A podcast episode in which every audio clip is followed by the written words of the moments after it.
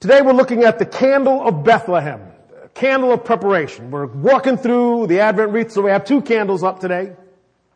Last week we looked at that whole thing of prophecy, and we're going to look at another prophecy today from Micah chapter 5. And we're going to look at this Bethlehem candle, this, this place. And I have a question before we get started. How many of you are from a small town? By that I mean under a thousand. Let me see those hands real high. Okay, Lynn, where are you from? Decatur. What, what's, other, other people, what other towns? Under a thousand. Carrollton, Missouri. Carrollton, Missouri. Lenoir, West Virginia. Kentucky. Any place else? Yes. Okay, now the question is, how many people in your town? Do you know? 500. 500. Anybody got less than 500? All the way, all the way in the back. What do you? I grew a little town called Sims, Indiana, and growing up we had 200 if we were lucky. 200 people. Anybody got smaller than 200? How about a farm boy who lived on a farm? Five of you.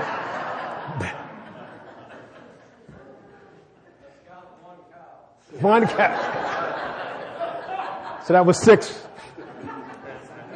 I have no idea. I don't know anything about little towns. I mean, I am from New York City. I was born in New York City and lived in Chicago. Um, this little town thing is just, it's beyond my understanding. You know what I mean? Um, there's more people on the subway train in New York City than some of your towns. I get it. But uh, uh, Chris, could you put up? I have um, top ten. You know you're from a small town. Top ten list. You know you're from a small town when the city limits are, are on both sides of the same post. number two, number nine. I mean number nine. Number nine. Um, you call the wrong number and they supply you with the correct one. number eight. Anyone you want can be found either at the Dairy Queen or at the feed store. Just ask Kyle. He works at Dairy Queen over there. He'll tell you. Number seven. You can name everyone you graduated with. All six of them, right? Number six. There is no point in high school reunion because everyone knows what everyone is, else is doing anyway. Number five. Running from the cops consists of hiding in the cornfield. Number four. You don't signal turns because everyone knows where you are going anyway. Number three, Third Street is the edge of your town. Number two. The local phone book only has one yellow page. And the number one reason you know you're from a small town is a night on the town only takes 11 minutes.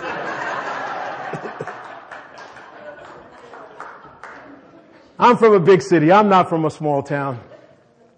But once I was, um, I, I was preaching in Muscatine, Iowa, just outside of Muscatine, Iowa, in a small town.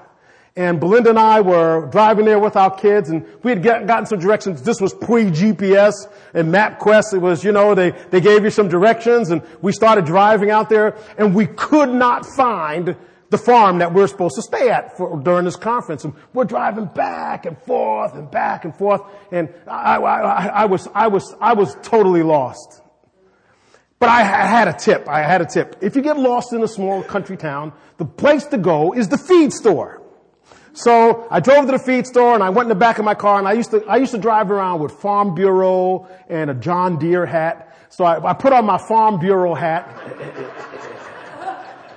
so they thought I was a government somebody, you know, from the Farm Bureau. So I go in the feed store and I said, I'm, we're obviously lost and we're trying to find Norton's farm and and so they said, you just go down the road, about a quarter mile, turn left on, on gravel road, and, and, and, and just to be the house on the right. And so we drove back and forth and back and forth, and we could not find um, the street. And then, I, and then I had a thought. I said, maybe when they said turn left on gravel road, they were describing the road Because I was looking for a sign that said gravel road.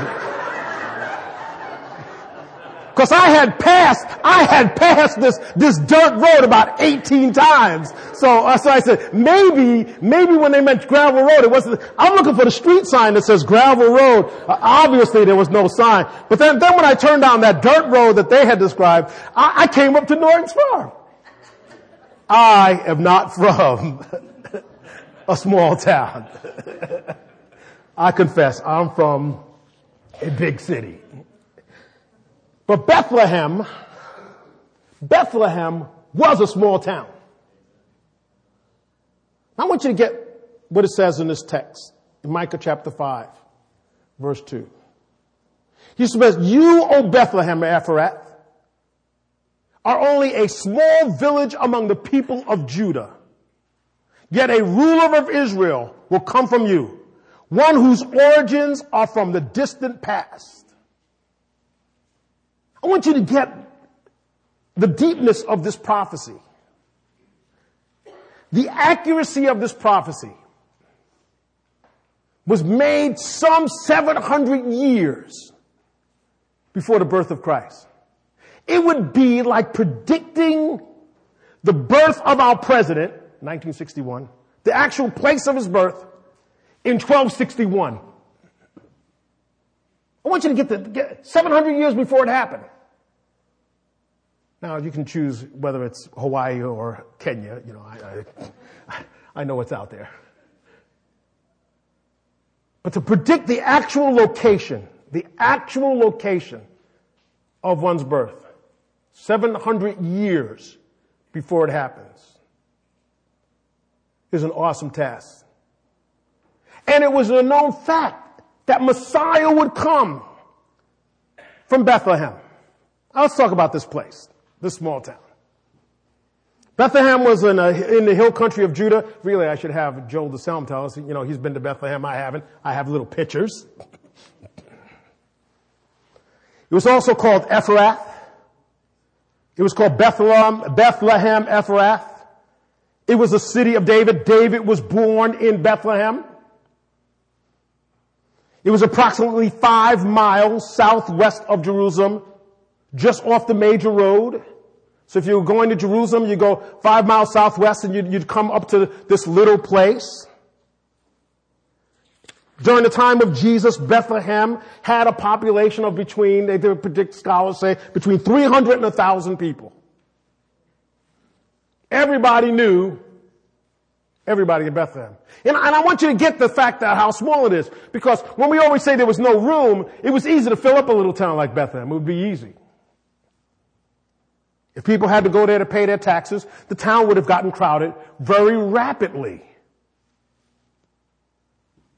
I want you to get the idea of a, a, a town of between 300 and 1,000. Snyder High School, in the last census says it has 2,039 people in it, students, in Snyder. There are more people in Snyder High School than that were in Bethlehem during the time of Christ. We're talking about a little town, a little place. Bethlehem was so small and so insignificant,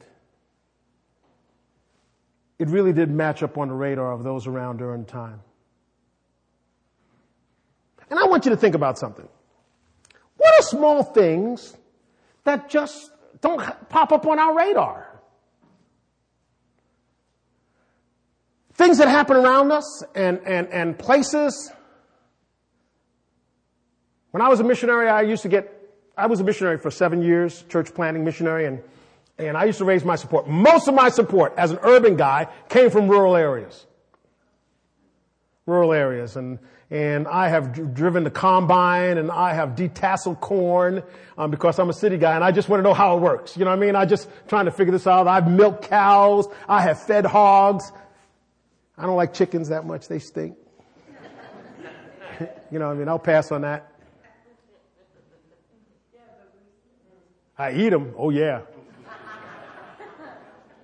Kill and eat. That's my favorite Bible passage. But I want you, I want you to get how you could pass through a small town. Silver City, Iowa. I've been there. 430 people.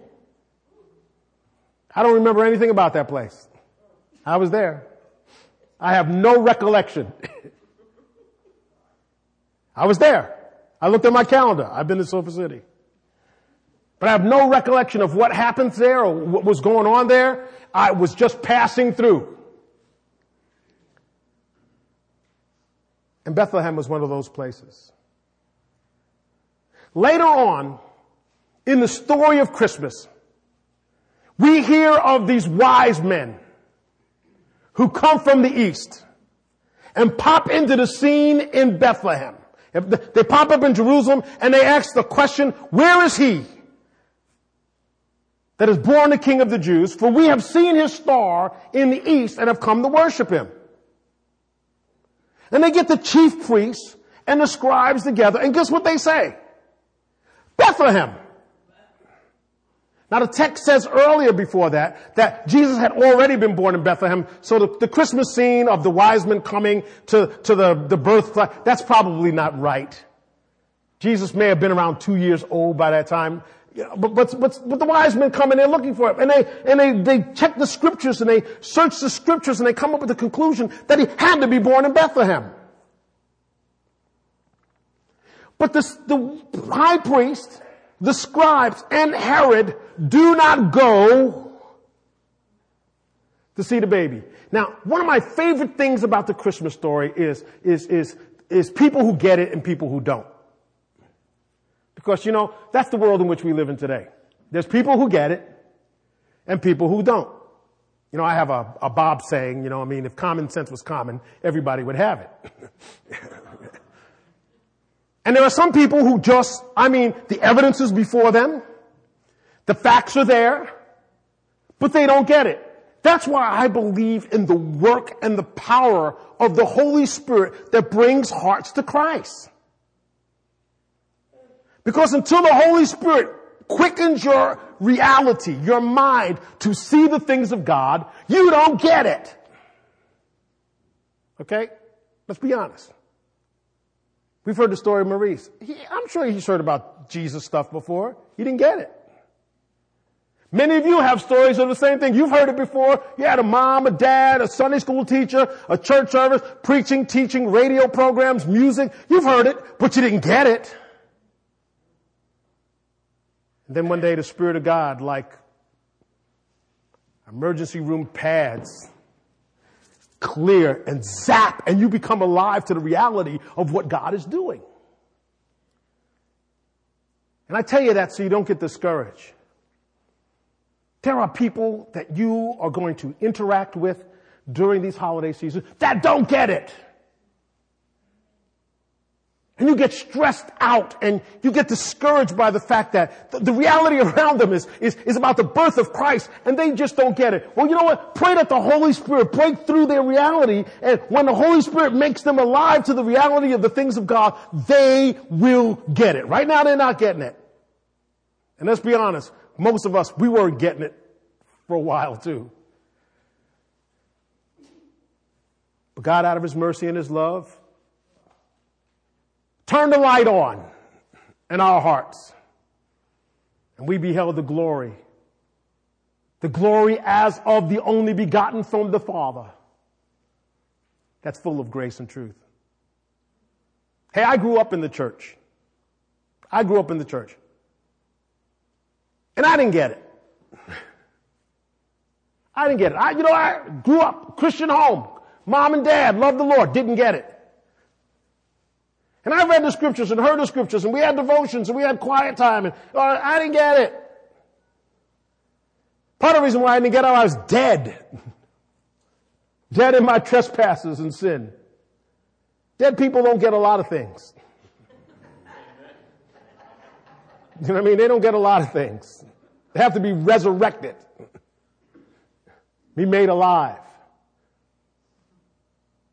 And so, the wise men come, the Sadducees, the high priests and the scribes hear this message, but they don't get it. And, I, and I've always wondered, why didn't they get it? Most scholars believe that most of the high priests were Sadducees. And what do we know about Sadducees in the scriptures? They didn't believe in the resurrection. They only held to the first five books of the, of the Old Testament. They didn't believe in angel visitations. They were appointed basically by the Roman government at the time of Christ. They were the ruling and the high class of the society. Most of the scribes, on the other hand, were probably Pharisees. And believe it or not, we talk bad about the Pharisees today, but they were the good guys. They were the ones that wanted to stand for orthodoxy, a commitment to the word, to living out the word. The problem is their interpretation of it led to a whole bunch of legalism. You know what legalism does? It just creates ways to break the legalism. Exceptions. Many of us know all about that because we grew up in a time and a day when we had all kinds of rules about how long your hair should be, about women wearing makeup and jewelry and the kind of music you should listen to and um, stuff and stuff and stuff. I grew up in that background. We'd go to camp and our whole time would be spent on how to break the rules. It's like my, my grandkids. They come to my house and, and, and, and, and we give them a rule. Don't leave the yard. Don't, don't go past this point. And you know where they spend their whole time while they're out in the yard? Their toes right up against the line. As close to it as possible. That's how we are with legalism. We get as close as we can. Problem is Satan's there to kind of push you over the edge. So the Sadducees did not believe that miraculous things could happen in the way that they saw it. The Pharisees were consumed with the legalism that they were given of the day. And because of that consumption, one on the side of the, the supernatural can't possibly be happening right now, and the other that this, all this rules and regulations, they miss the reality that Messiah had come.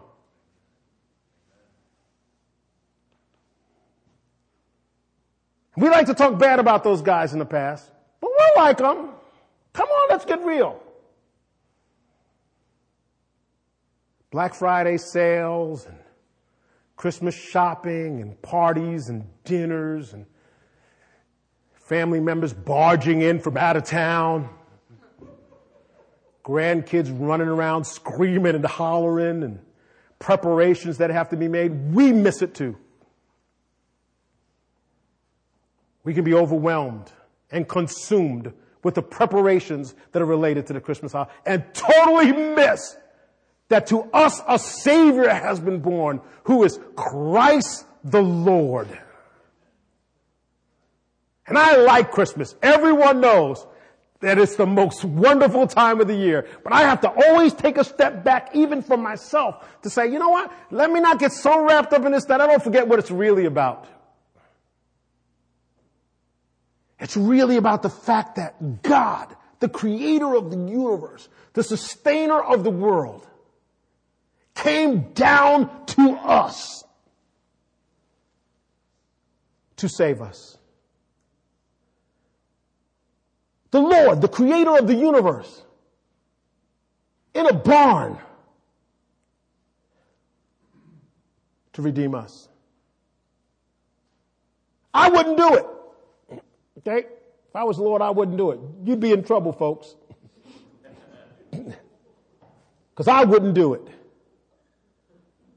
But God so loved the world that he gave his one and only unique son to come to earth. That if we would believe in him, we could have life that is eternal, abundant, and free. The wise men come and ask, and they say, Bethlehem. But the high priests don't go. The scribes don't go.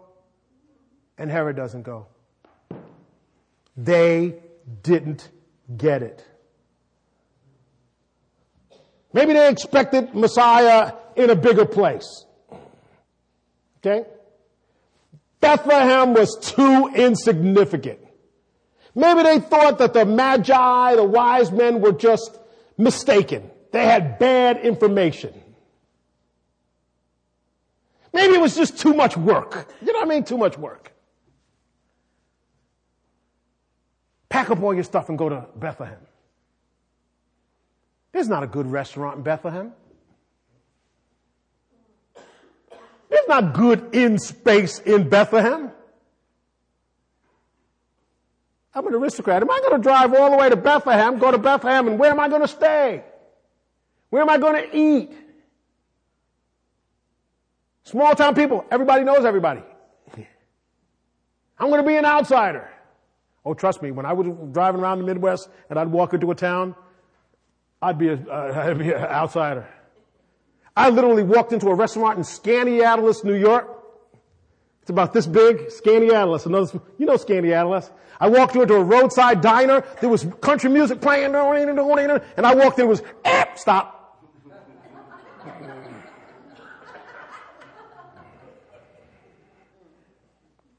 Boy, you in the wrong place.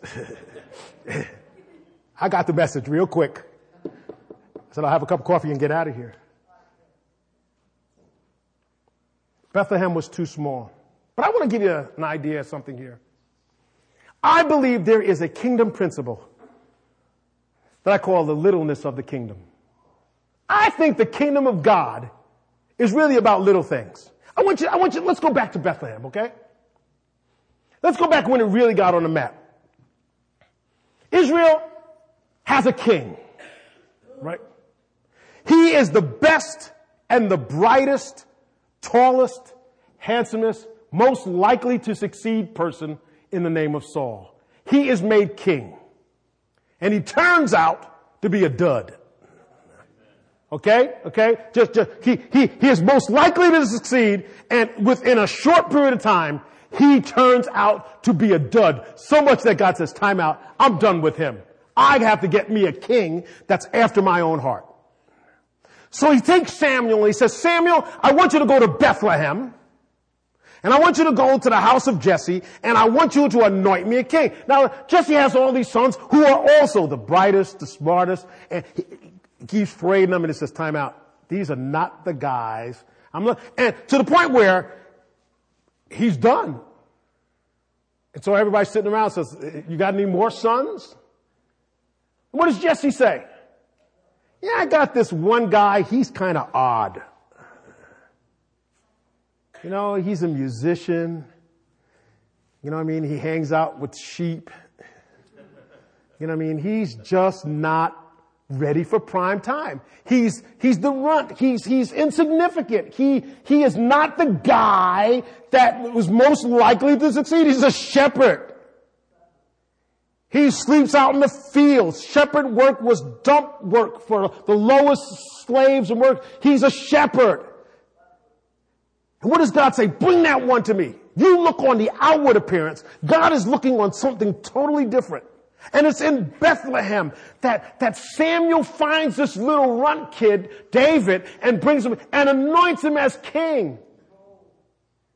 And for the first time, Bethlehem gets on the map. Because now they have a king that's after the heart of God. He's a God-man king. And from that point on, you start seeing David, he starts to excel. Because God was with him. And he was with God. It started off with insignificant. David? I could hear the people in the town say, you know who got anointed king? Who? David?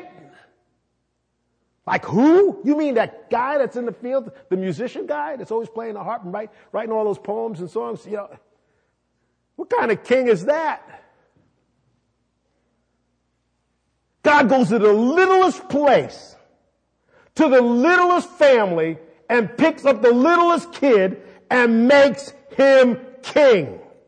That is a kingdom principle.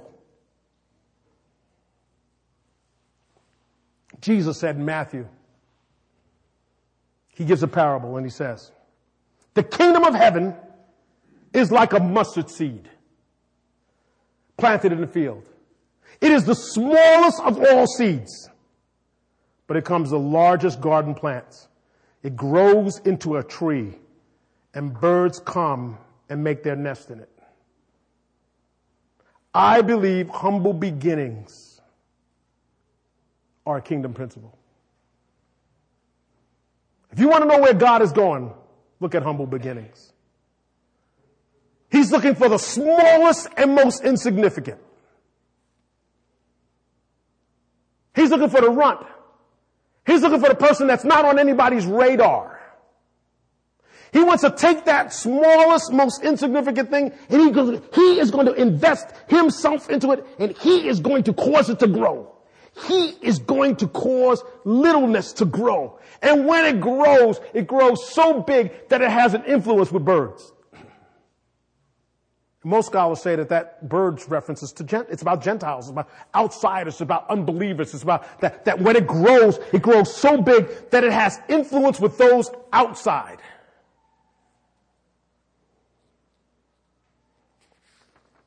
There are some who would think that the church needs to get bigger and bigger and bigger and bigger. I personally believe in church growth. I believe in church growth. I think growth is a natural process of getting mature. You get mature, you grow. But I think what God wants us to cause to grow is little stuff. If you want to take the principle of Bethlehem and make it real, you need to understand that no matter how small, how insignificant, or how problematic your origins are, I don't know where you're from. But I know some of you have come from some hard places. When you look at it, it's just a small place.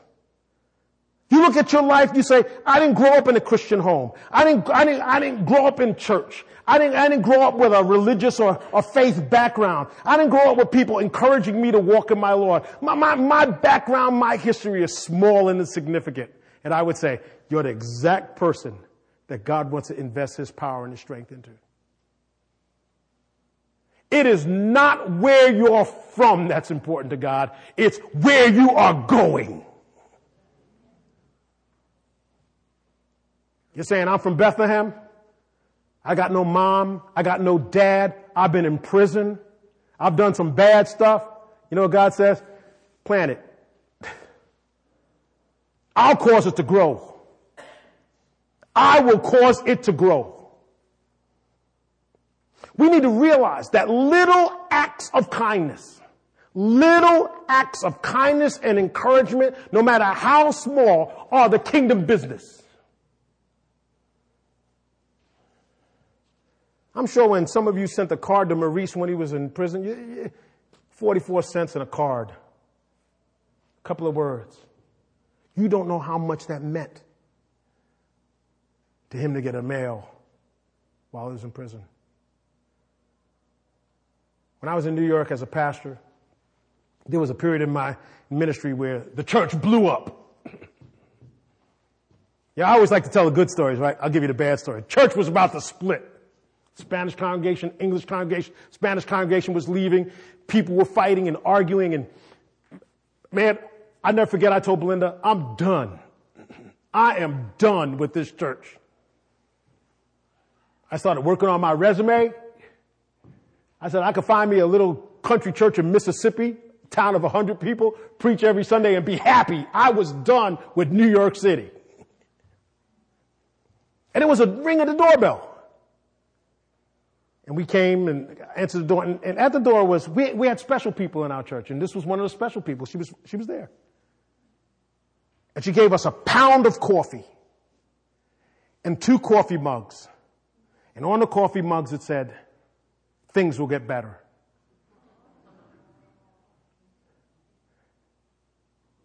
And Belinda and I took that pound of coffee and put it in the machine and drank out of our things will get better coffee mugs. And I'm telling you, somehow in a supernatural way, things seem better.